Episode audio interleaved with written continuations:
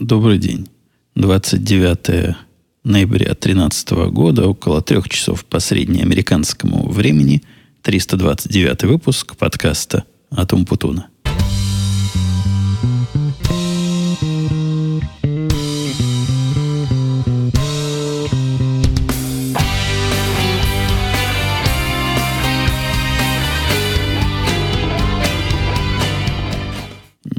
Неделя эта была короткой, во всяком случае, в наших североамериканских штатах из-за праздников. О праздниках мы там ниже, может, поговорим, но и сегодня оказался короткий день. То бишь в три часа я сел записывать абсолютно законно, не отрывая никакого сладкого куска от своей основной работы и не скрываясь в качестве обеда. Это не обед, действительно, день закончился в три часа. Насколько я помню, для всех нормальных людей сегодня день в нашей финансовой области в час закончился. Ну, короткий день после Дня Благодарения. А поскольку я просыпаюсь, сами понимаете, позже, чем нормальные люди, вот для меня где-то в 3, в 3.15 сейчас, точно говоря, 3.17 у меня здесь, он уже совершенно официально подошел к концу. И начались выходные. Почему бы этим, этим не воспользоваться, спросил я сам себя и сам себе ответил, конечно, да. И вот, и вот я здесь. И я не особо, чтобы подготовился, тем у меня в загашнике немного, но зато есть вопросы, комментарии, которые накопились от вас. Надеюсь, они выручат нас на этот раз. Жена моя с тещей отсутствуют. Они, вы знаете, да, теща у нас гостит. Не может быть, что я на это не намекал. Да, Намекал наверняка. Вот они поехали в магазин. Теща сказала, что много раз видела в телевизоре, как люди убиваются вот в эту самую черную пятницу. А сегодня как раз та самая черная пятница, когда все там распродается, стоят какие-то дикие очереди. И вот она хочет на это посмотреть вживую. Мол, в телевизоре это одно, а вживую другое. Но как-то они даже собирались совсем вот круто. Круто это замесить и пойти вчера. То есть не вчера, а сегодня ночью – все это смертоубийство и сумасшествие начинается ночью. Хотя какая цель всего этого мероприятия, я и в прошлые годы удивлялся. В принципе, те же самые скидки можно получить и при удаленной покупке, не толкаясь в очередях и не давя друг друга в погоне за искомой. Не знаю, чего там они ищут, но что-то искомое. Но теща дала слабину, заснула, и ночью не получилось. В два часа ночи собирались пойти в магазин, посмотреть, как же как же там люди с ума сходят. Сейчас, по-моему, шансов уже мало. Мне кажется, все, что могли раскупить, уже раскупили. Все склады барахла раздали по недорогой цене и ажиотаж. Ну, когда придет, посмотрим. Может, я был неправ. Дочка моя на хозяйстве, я ее загнал к себе в комнату, она там снимает очередной видеофильм. Вы знаете, у нее на YouTube есть канал, она там про крокодила – и какого-то другого зверя снимает. Такие забавные фильмы у нее получаются. По-моему, они... Надо действительно поспрашивать ее, каким образом они все это планируют, но, насколько я понимаю, это такая импровизация подготовленная, типа моего подкаста. Они с подружкой договариваются, кто и чего будет и как озвучивать, какой вообще сюжет. Но получается, на удивление, гладко. Вся, вся в отца пошла. Да, кроме того, еще и видео к этому прикручивают. Может, я и ссылку даже дам. Захотите, пойдете, посмотрите на канал. Мне нравится, но я не объективен. Я же отец родной. Это я к чему я вспомнил? К тому, что как раз и подружка вот только что зашла. Пришлось мне остановить на секунду запись, пока там они радостно друг друга приветствовали. Пошли они, по-моему, в подвал записывать очередную серию своего бесконечного кукольного сериала. Не кукольный, трудно сказать. Ну, вот этого, вот этого шоу которые они делают. А у нас, да, значит, с вами есть возможность спокойной обстановочки, тихонько поговорить. К прошлому подкасту, по которому у меня были сильные, к самому себе сильные сомнения. Выкладывать его или не выкладывать. Давно уже такого не было. А тут, возможно, наложилась техническая проблема. Возможно, наложилось то, сколько я с ним возился. Но когда из кусков собираешь, Часть из запасной копии, часть переговорил, часть такая. И есть риск что-то напутать. По-моему, где-то там у меня кусок повествования пропал. А опять же, и музыки не было. Я просто так уже заколебался все это собирать. А обычный процесс сборки подкаста у меня тут отточен до дикого автоматизма. То есть после разговора минут пять и все, и все готово. Все делается само. Но не в аварийном случае.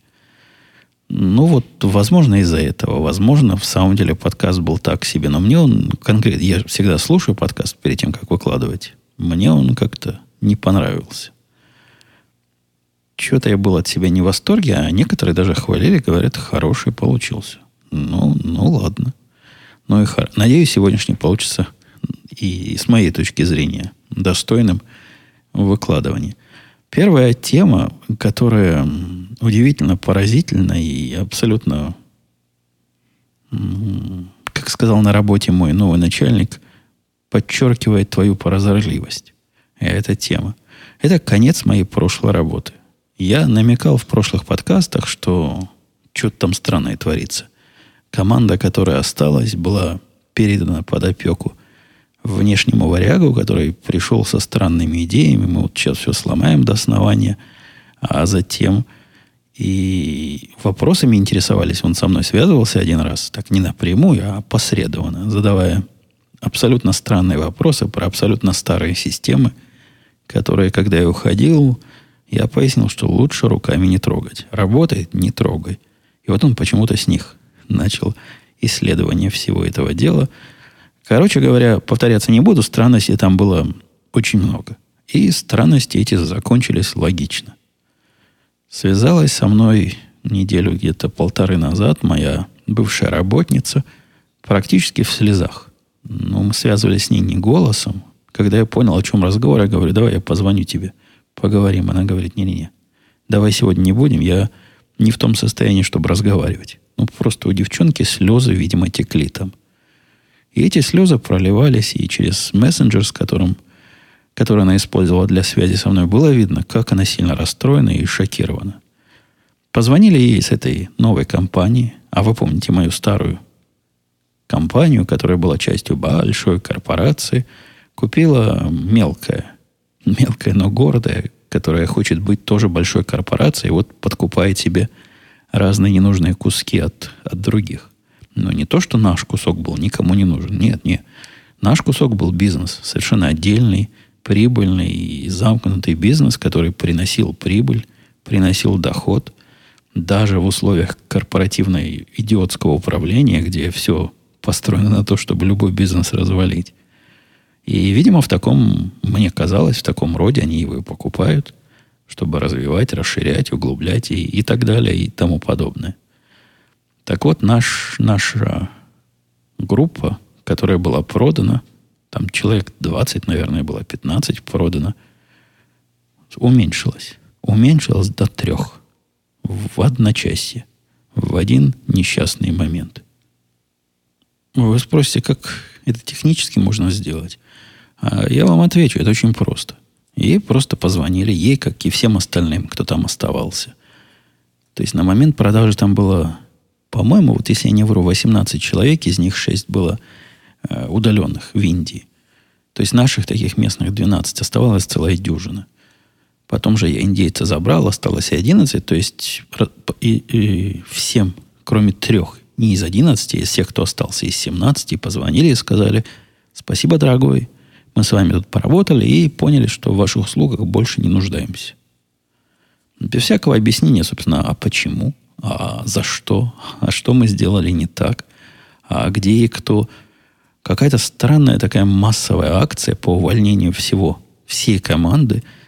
И при этом все это на фоне какого-то нездорового интереса к тому, чтобы всю старую систему переписать и сделать новую. Ну, я рассказывал, что у них там планы наполеоновские сделать это все до апреля месяца. И планы эти, судя по всему, так и остались. То есть вот этот чувак, который пришел, получил группу, он посмотрел, это я от себя уже пытаюсь восстановить события, он посмотрел на все на это. Сказал, какие же идиоты все это написали.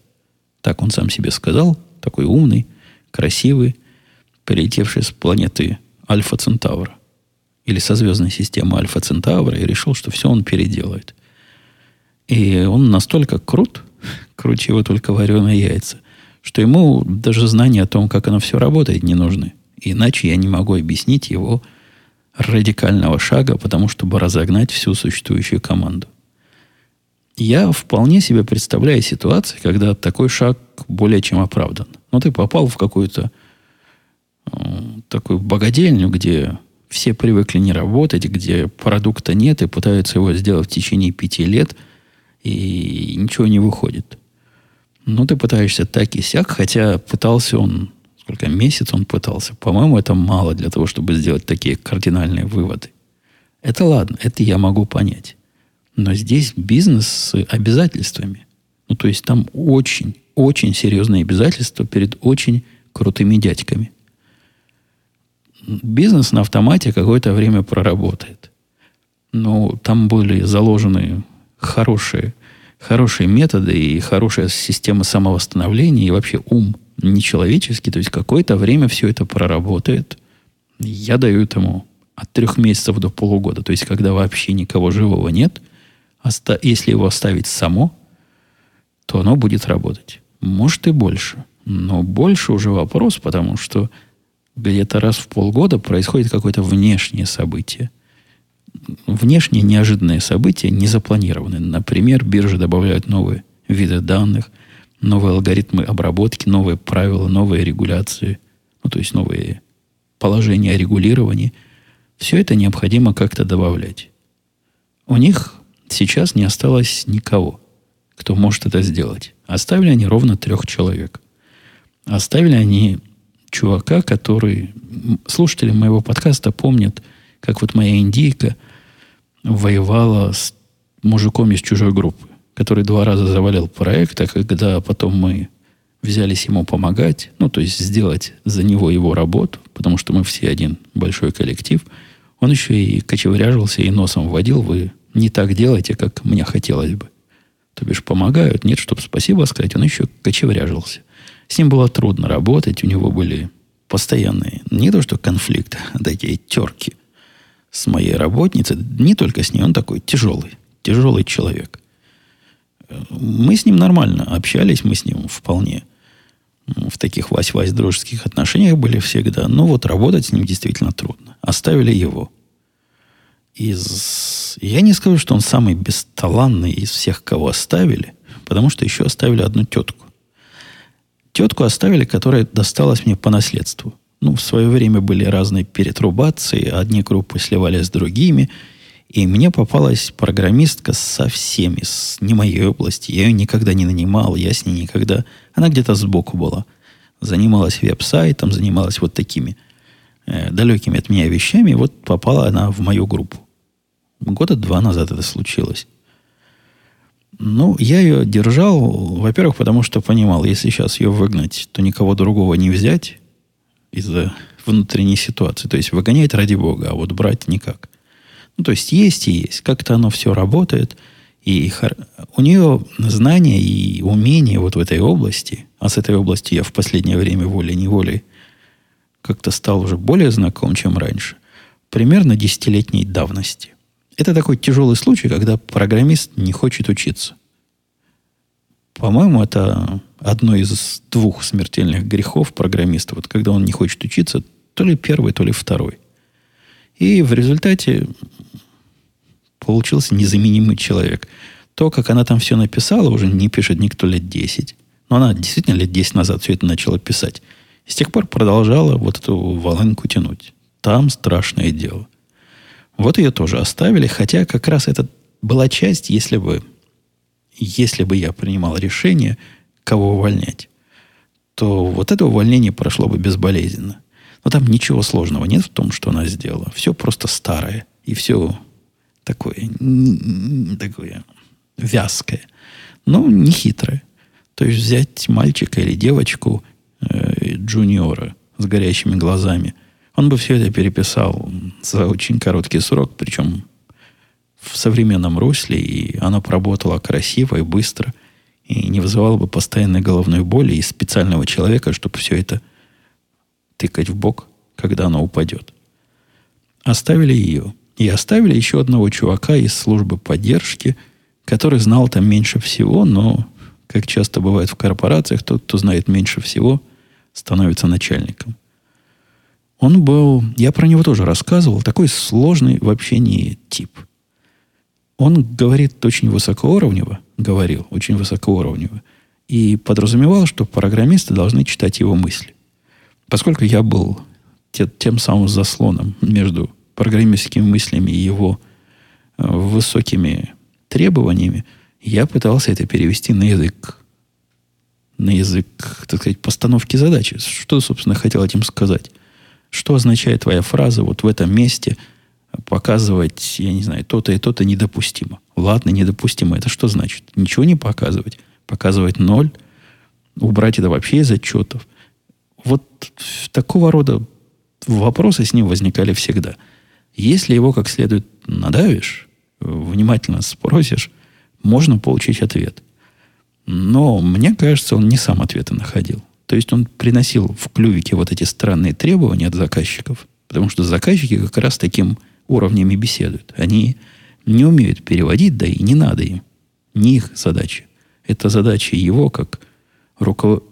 Он не просто был руководителем службы поддержки, он как бы был бизнес-экспертом. Руководителем группы и бизнес-экспертов одновременно. А он, по-моему, хотел кому-то из тех, кто поумнее у нас в команде, спрашивал и приносил, значит, уже конкретные рецепты и конкретные требования. Вот и он остался. Вот эта замечательная тройка ковбоев и ковбоец осталась единственным осколком прошлой фирмы. Зачем они это сделали, вы спросите меня. Есть две теории – Первая теория говорит о том, что ну, действительно этот мужик с Альфа Центавра. И действительно он считает, что все напишет до апреля, а надежда, что до апреля все не развалится сама, ну, вероятность процентов 85. То есть, наверное, можно на это поставить, хотя я бы не ставил. Помня о том, какие заказчики злобные с той стороны, что означает, если какой-то супер крутой американский банк не получит своего отчета, мне даже страшно себе представить, что будет. Вот страшно себе представить.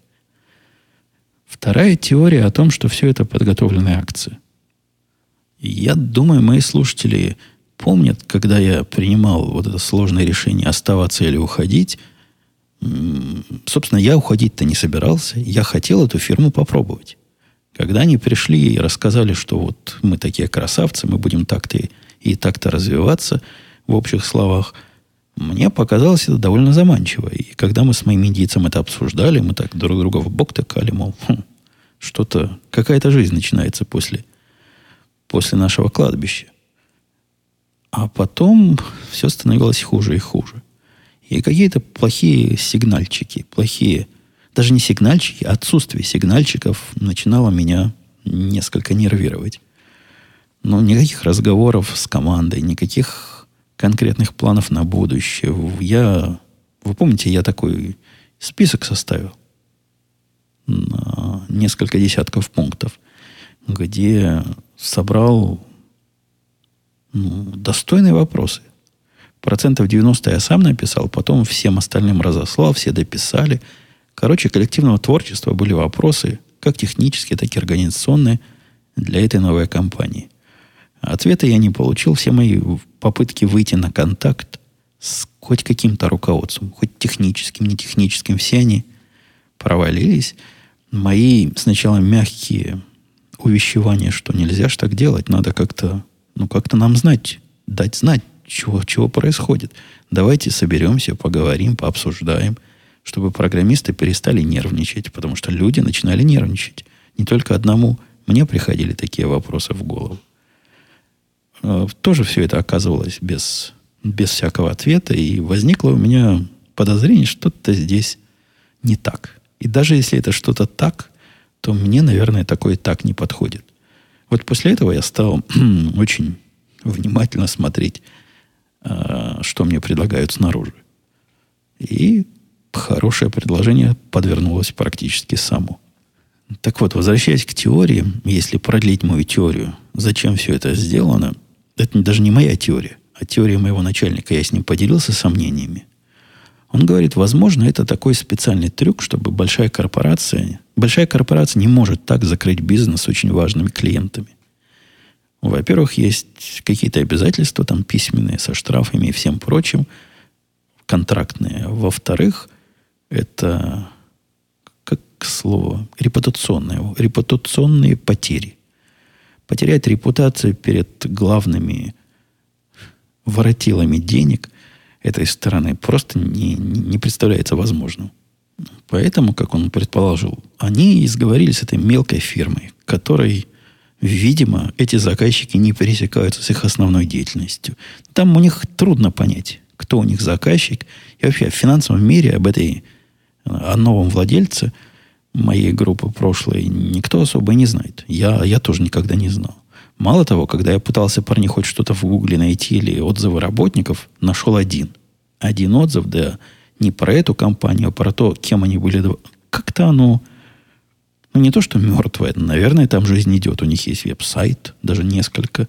Они утверждали, что у них есть заказчики. Ну, возможно, чисто предположение, возможно, им подобная репутация не важна. И это был такой сговор или договор, что им фирму передадут, а они ее тихо закроют, потому что, может, даже не за бесплатно. То есть продажа в другую сторону произошла, чтобы они взяли на себя репутационный удар – это вторая теория, и мне она кажется тоже странной. Но ничего лучшего я третьей теории придумать не могу. Зачем брать бизнес, который приносит деньги, и удавливать его таким вот резким, странным образом, я... Нет, я не понимаю. Но, тем не менее, мои оказались в слезах, и и, как сказала моя работница, перешла она в режим жизни, не жизни обеспечения, в режим выживания. Знаете, как подводная лодка, когда ранена, входит в режим такого выживания, чтобы не утонуть, но и не всплыть. Вот в таком состоянии она сейчас работу ищет, и проблемы с найти работу нет. Проблема в том, что она хотела ко мне пойти опять. То есть приходила, просила, я пытался тут проверять у себя, могу ли я ее к себе взять. Ну, похоже, что нет. Похоже, что наш штат пока укомплектован. До Нового года никаких задач, для которых нужны новые люди, не предвидится. А то, что есть, у нас так хорошо и качественно поделено, да, пока, похоже, нет. Пока нет места. Хотела она в умную команду попасть с таким же красивым и замечательным начальником, как и я, походила по рынку. Да, ей еще важно, чтобы такой график работы был более-менее свободный. Ну, привыкли мы, что на работу ездить это какой-то 18 век. Много лет не ездили. Ну, не ездили каждый день, я имею в виду. Да, чего там скрывать. Иногда и не каждую неделю ездили. А тут на рынке труда либо команда умная, либо, либо ездить. То есть одновременно у нее пока не получается, чтобы и то, и то было. Э, сейчас она нашла себе несколько мест, мне уже оттуда звонили, я давал рекомендации. Эти рекрутеры такие же... Половину времени с рекрутером разговора, когда они берут у тебя рекомендацию, занимает их попытки из-под втереться к тебе в доверие не как к, рек- к рекламодателю, не как к э, рекомендателю, а как к потенциальному клиенту. Для них это, по-моему, сильно важнее, чем получить информацию, на ответ на те вопросы, которые у них заготовлены. Вопросы идиотские, как правило, и э, человек, задающий вопросы, контекст плохо понимает. Ну, то есть после одного вопроса, в каких проектах участвовала и как себя показала, где я рассказал, как участвовала, как показала, и подчеркнул, в каких именно, значит, проектах ее сила, она задает вопрос, который уже не релевантен. Типа, в каких проектах ее сила особо проявляется. Я уже до этого рассказал. Но контекст они туго держат. Ну, я понимаю, у них, у них свой список вопросов, свой список, чего надо. Но дело свое знают туго.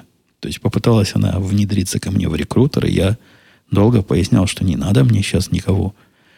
Но она пообещала, значит, меня полгода не беспокоить, а через полгода позвонит и спросит, есть ли, есть ли какие-то открытые позиции. Ну все, теперь я в ее лист попал навечно. Рекомендацию я дал замечательную, потому что в большинстве своем правда она была. Не то, что в большинстве, она вся правда. Но она в том смысле правда, в котором этот подкаст правда. То есть в подкасте я вам слово лжи не говорю. Но некоторые вещи так то ли художественно преувеличиваю, то ли художественно преуменьшаю.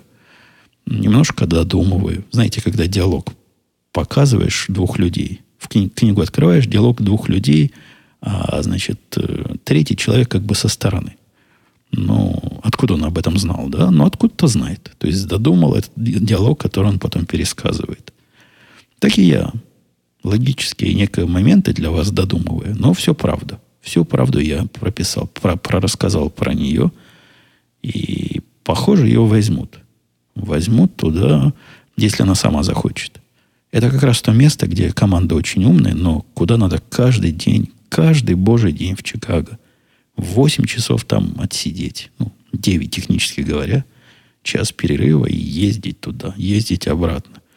Тратя, ну, в лучшем случае электричка 40 минут идет.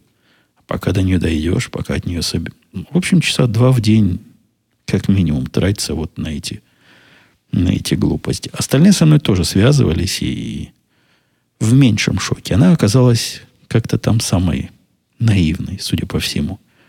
То есть остальные мои работнички ожидали подобного развития событий больше, чем она. У нее, по-моему, вообще не было таких опасений, потому что ну, шло такое копание вглубь и вширь, и готовилась такая революция, и абсолютно невозможно себе было представить, что такую революцию начнут без людей, которые хоть что-то про систему знают. А оказалось можно. А оказалось на раз. Как-то я в этой теме немножко завис. Если еще будут какие, наверняка будут приходить новости с фронтов, буду вам докладывать, если что интересное. Пока перейду к следующей... Да, следующая тема праздники. Я рассказывал День индюка. Мы первый раз за долгое время... Последний раз этого индюка мы на праздник День Благодарения покупали, наверное, лет пять назад. Потом мы поняли, что индюк не наш путь, а наш путь утка, которая как визуально похожа. То есть вполне может сойти к праздничному столу, а вкусовое качество лучше. В этот раз мы купили индюка, и он нам разломал нашу печку в дребезги напополам. Там такая система в этой печке. То есть неудачный индюк оказался. Во-первых, по вкусу он был, прям, скажем, так себе. Ну, то есть нормальный, но индюк. Ну, вы знаете, как, какие индюки на вкус. А во-вторых, он какой-то жирный был. Зараза. Видимо, в нездоровой обстановке воспитывался. Мало бегал. И он там, когда жиром своим блистал, не блистал, брызгал в печке. В печке двойные стекла. Переднее стекло, а сзади него другое стекло. Ну, чтобы за переднее берешься, не горячо было. Логично, согласитесь. Он что там такого на это стекло набрызгал, что он, сначала треснул один раз в процессе приготовления, а потом просто развалилось. Жена утверждает, что индюк не виноват, но как вот следствие и результат. Сколько всего пекли в этой духовке, никто нам стекла не ломал. А тут вот взялся индюк с особо ядовитыми брызгами и пробил нам стекло. Так что теперь в печке надо мужиков, наверное, звать. Как это стекло менять, я не знаю. Там, видимо, какое-то специальное стекло. Короче, неудачный эксперимент. Не, не, не покупайте, дорогие слушатели, индюка. Оставайтесь, оставайтесь в утках. Утки, утки, оно правильно. Из-за дня индюка у нас тут сегодня короткий день, что такая головная боль. То есть, когда внеочередные выходные происходят, это ладно, их можно предусмотреть. Есть календарь, который говорит, когда биржа работает и как. Но вот с э, короткими днями оно нерегулярно. Сегодня все биржи до часу работали, но это потому, что... Я не знаю почему. В прошлом году, по-моему, они до трех работали. Был короткий день, а не до часу. А могли бы и полный день работать и настраивать наши все системы, чтобы они поняли, что день короткий.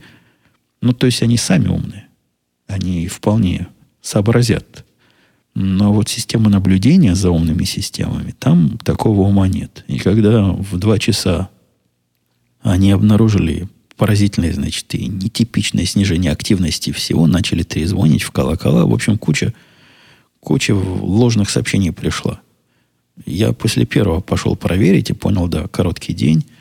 Но все это останавливать, целое дело. В общем, у меня была такая головная боль, чтобы наша система наблюдения не так ругалась. Она не просто ругается, она еще пытается меры принять. Этим я займусь с понедельника, как бы внесу, нет, не как бы, а внесу как бы ума в эту систему наблюдений и научу ее, что бывают и вот такие нестандартные ситуации. Как-то календарь буду этих ситуаций поддерживать в каком-то месте. Но их не так много, посему, как правило, такие планы проходят сразу, сразу в понедельник. Приду в понедельник, почешу голову, вспомню, когда у нас следующий короткий день. Черт его знает, когда. Когда у нас еще праздник. Ну, вот в этот раз как раз не так, чтобы далеко. Рождество будет скоро тоже. Дня не будет, и, возможно, там будет и короткий день. Да, наверное, займусь. Если будет не лень, и если другие проекты меня от этого не отвлекут. По поводу других проектов приходил вопрос, что там у меня с системой, э, которую я вот обещался сесть да написать по языкам. Знаете, совсем нет времени этим заниматься. Хотя несколько раз уже брал клавиши в пальцы с намерением вот сейчас сяду, потрачу несколько часов. Но то одно, то другое, то третье. То подкаст записать, то по работе чего-то такое в голову приходит. Я тут по этому поводу мы остались с моим начальником наедине в офисе. Последний раз, когда были. Это было в прошлый четверг, по-моему. Всю эту неделю мы не ходили в офис. И он, ну, чисто так, разговор за жизнь. Как тебе, значит, как, как что? Ты уже 4 месяца с нами. Как, тебе, как твои впечатления? Я ему говорю, да, говорю, у меня есть серьезное наблюдение по поводу моей работы. Он сразу так лицом посуровел готовился, видимо, к плохому, что скажу ему, не нравится, как что-то не то.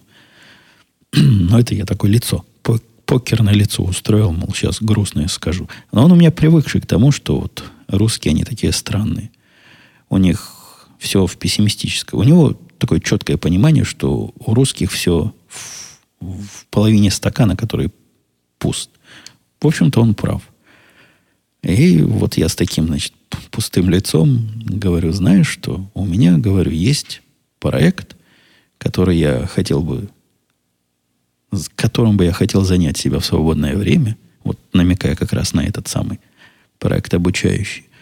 Но в последние месяцы, что я здесь работаю, не потому, что я сильно нагружен, нет, хотя и это тоже, но потому что мне приходится так много всего нового интересного для себя – и по основной работе, за которую платят, узнавать, что желание, значит, заниматься этим для саморазвития у меня нет, и необходимости такой нет.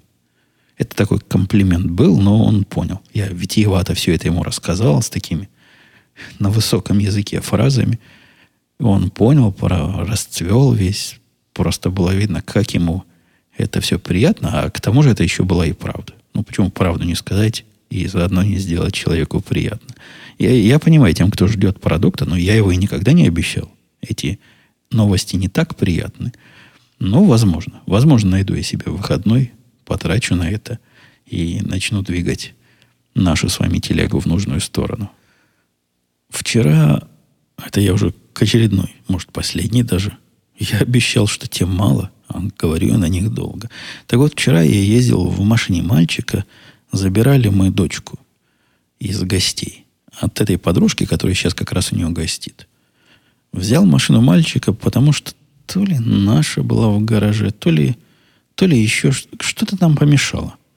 Какие-то физические причины помешали. А, соседи приехали. Это же был день благодарения. Приехали соседи, расставили везде машины. Как-то нашей было выехать можно, но сложно. У нее не видно ни черта. А, ну, в Хаммере очень плохой обзор. Я все собираюсь поставить камеру, чтобы видеть, как едешь задом. А пока можно только по слуху. Но вот жалко было соседских машин, поэтому поехали на Мальчиковой. У нее и камера, и, и видно все. Ну, обычная маленькая машинка. Тот самый Dodge. Я, когда в этой машине ехал, всяческие кнопки нажимал и нашел странное. Даже не то, что странное, а страшное. Практически порвал всей моей воспитательной эпопеи. Я показал это жене и сказал, смотри, дорогая, кого мы воспитали. Ну, чтобы не доводить интригу до полного кипения, скажу вам, что я нашел. У него там стоит спутниковое радио, XM радио, которое. Оно, по-моему, сейчас со всеми новыми машинами на год подписку эту дарит. В надежде, что потом продолжишь. И, и в этом радио есть у него фавориты, пресеты. Там был целый ряд нормальных, вполне каких-то, видимо, нормальных станций, ну, музыкальных. Там трудно понять по названиям, насколько они нормальные, но последняя кнопка была с CNN. У него, у моего сына, CNN стоит там в списке любимых. Это ж, это, это уму непостижимо. То есть учишь его, учишь. Как оно в жизни все происходит. Кто говорит правду, а кто говорит ложь. Какие ценности важнее, правые или левые. В общем, всему, чему учил, все оказалось. Никакого Фокса, ничего такого у него нет, а CNN есть. И это какой-то позор. Слушатели внимательные, я уверен, есть такие среди моих, уже взяли писать комментарий. А как же, как же он может Фокс слушать, если ты сам жаловался, что Фокс пропал с XM? Да, будут правы, но не совсем. Вернули Фокс на XM, и мне даже про это прислали персональный имейл. Я, вы помните эту историю, когда Fox Talk или Fox News, не помню. В общем, весь Fox убрали с этого спутникового провайдера. Чего-то там они не договорились, как-то у них не получилось. Но я после этого отписался. Я им позвонил, сказал, что пока вы там свои проблемы решайте, между собой договаривайтесь, но для меня этот канал важен. И если у вас нет такого, то у вас нет и меня как заказчика. Позвоните, когда будет. И вот они и связались, не позвонили, имейл прислали. Причем такое, такие условия предлагают, мол, вернись, вернись, мы тебе Фокс вернули, и за 25 долларов полгода приходи к нам, значит, за копейки. Будешь полгода, а потом посмотрим, захочешь дальше или нет, тогда будет по регулярным ценам. Короче, Фокс уже можно. Я проверял, у него в машине работает. Конечно, пока он не слышит, я вам скажу, что я сделал. Конечно, я разобрался, как поменять фавориты. Конечно, я поставил на эту кнопку правильный канал. Но все равно факт моего педагогического провала вызывает только грусть и тоску. Давайте все-таки комментарии Трона. Азазева писал, хороший выпуск, спасибо. По поводу географии хотел бы сказать, что география, как наука про запоминание стран, дело, с одной стороны, странное, с другой стороны, когда был на отдыхе в Голландии, отвечал на вопрос, откуда приехал, Беларусь, в ответ слышал, это возле Грузии или где-то возле Франции. Ну, согласитесь, это где-то а он в Европу, наверное, ездил, да? В Голландию. Ну да, с точки зрения Голландии рядом с Францией это, это промашка. А вот если в Америке, то это вполне нормально. Ну, где-то там, да. Не рядом же с Канадой, а рядом с Францией. Ближе будет. География как наука о планете Земля, климатические процессы и механизмы муссона и течения, э, отличие полярного круга от линии тропиков и тому подобное, просто база для более-менее адекватного мира. И должно, быть, и должно серьезно изучаться. Но, возможно, в США это вынесен в предмет science. Да нет, и география, по-моему, часть, вот та, о которой я жаловался, про раскраски и запоминание стран, по-моему, это часть науки. Потому что частью чего она еще может быть? Не математики же. Либо математика, либо литература, либо наука. Ну, либо физкультура. Больше пятого не дано. Так что она и так часть науки, но, видимо, эта часть науки пока вот в таком это у меня в ушах там, вы слышите? Так я помолчу. Да, тихонечко-тихонечко какое-то радио ловится опять на мою суперчувствительную аппаратуру, мешает разговаривать. У нас в школе было именно так. У нас именно было. Ткни в карту, покажи, где, где Венесуэла и где Ливия и Ливан. Больше ничего из географии не помню. По-моему, ничего больше не учили. Хотя были, помню, да, такие физические карты, где горы. То есть, видимо, и про горы какие-то разговаривали. Но в основном политические. Вот политические карты, они чаще висели, чем физические. Видимо, политическая география была в Советском Союзе более востребованным предметом. Зи-зи Ти. Приветствую, Евгений. Спасибо за то, что ты несколько лет развлекаешь меня новыми выпусками. Очень интересно. Вопрос такой.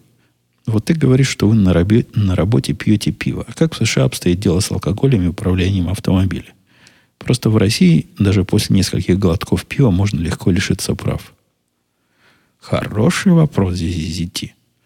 К сожалению, когда я говорю, что я правила не знаю, это вовсе не, Я не дурака валяю. Я на самом деле не знаю, как оно можно. Жену спрашивал, она тоже понятности не, не внесла. Вроде говорит, можно выпить один дринк. Ну, то бишь, банку пива или стопку там чего-то более крепкого, и после этого ехать. Скорее всего, где-то так оно и есть. Иначе я не понимаю, как люди вообще ходят в рестораны, и как потом из этих ресторанов добираются. Но в ресторане принято что-нибудь, хотя бы бутылку пива выпить. Или какой-нибудь коктейль. Но общественного транспорта нет. Все приезжают на машине, потом на этой машине уезжают. То есть подозреваю, что норма как раз вот про такое не очень, не очень пьяное вождение вполне и вполне заточены. Я не езжу с работы на машине. Ну, во всяком случае, в те разы, когда я пил пиво, я не ездил. Меня возил мой индеец. А он, по-моему, больше банки не выпивал. Наверное, тоже знает, сколько можно. Если есть специалисты по правилам, сколько можно пить в Иллинойсе, напишите. Можно даже ссылкой на документальное подтверждение. Будем все знать, что можно пить, а что нельзя. Комментарий Гимлиса, который мне показался таинственным. То есть все слова понятны, вывод непонятен. Он, отвечая на мой вопрос э, с ложью в резюме, писал, что это закономерное следствие системы поиска работы в Штатах. Вот возьмем, пишет он, пример работы IT в сфере в Москве на примере меня и моих знакомых. Резюме посылается не более чем в пять компаний, почти всех приглашают на личное собеседование. После собеседования результат оглашается довольно быстро. Поиск работы не требует большого количества времени и немного сопутствующих усилий. Та-та-та, супруге хватило одного резюме. Вот. Дальше он переходит к таинственной части. В Штатах, с точки зрения Гимлиса, поиск работы – это полноценная работа. Нужно тратить весь рабочий день, чтобы искать вакансии, посылать сотни, если не тысячи резюме. Подожди, подожди, дорогой. Все это было так, как ты говоришь, в нашей компьютерной области, про другие не скажу, лет 10 назад. Может, даже лет 8 назад так было. Сейчас у нас как в Москве – но вот реально, посылаешь 5 резюме, получаешь 5 приглашений. Так что после этого начинается работа. Но я уверен, что подобная работа будет и при поиске в Москве. То есть, когда тебя приглашают, это обычно процесс на целый день. Сейчас уважающие себя компании проводят длинные-длинные разговоры. И еще до этого бывают телефонные разговоры – ну, в общем, это да, это работа. Но я не понимаю, где эта работа может быть проще. А самое главное, вот у него такая подводка. В итоге, пишет Гимлис, на одну вакансию в компанию приходят те же сотни резюме, из которых нужно выбрать те, кого позовут хотя бы на телефонное собеседование. Вот это такая сложный переход. То есть сотни... Наверняка везде в компанию приходят резюме какое-то количество, но, судя по всему, количество резюме, которое приходит в компьютерную компанию, недостаточно. Потому что найти хорошего человека трудно. В итоге соискателям пишут, он приходится чем-то выделяться. Во, вот, вот такая подводка. В, на фоне остальных в надежде показать себя на этапе живого общения. Ну, вот так год за годом информативность резюме стремится к нулю. То бишь, пишет Гимлис, соискатели пишут прямую ложь о своих профессиональных навыках для того, чтобы сделать что? Чтобы просто потратить свое время и время работодателя и перейти на резюме, перейти на интервью. Какая-то странная, доложу я вам, идея. Но если они написали, что могу еще играть на арфе, ну, для того, чтобы выделиться, или приложили свою цветную фотографию в бикини, чтобы выделиться, ладно, я такое выделение могу понять. Кого-то, наверное, оно зацепит. Но выделяться неправдой, которая выяснится при первом же разговоре. Чего-то чего в этой теории не до конца стройным и продуманным мне видится. есть тут еще целый ряд интересных комментариев и даже рассказов про то, как оно в Индии со свадьбами происходит и, и разное прочее. Но, пожалуй, я сегодня это затрагивать уже не буду. Временной мой лимит близится к концу. Да эти люди в левом ухе, которые там чего-то бормочут, все время забивают меня с панталыку. Ладно, все, пойду я подыщу музыку под настроение, а я так делаю всегда. Музыка как-то продолжение подкаста с моей точки зрения. И до следующей недели. Я надеюсь, следующая пятница буду здесь с вами, как штык. Все, пока, услышимся.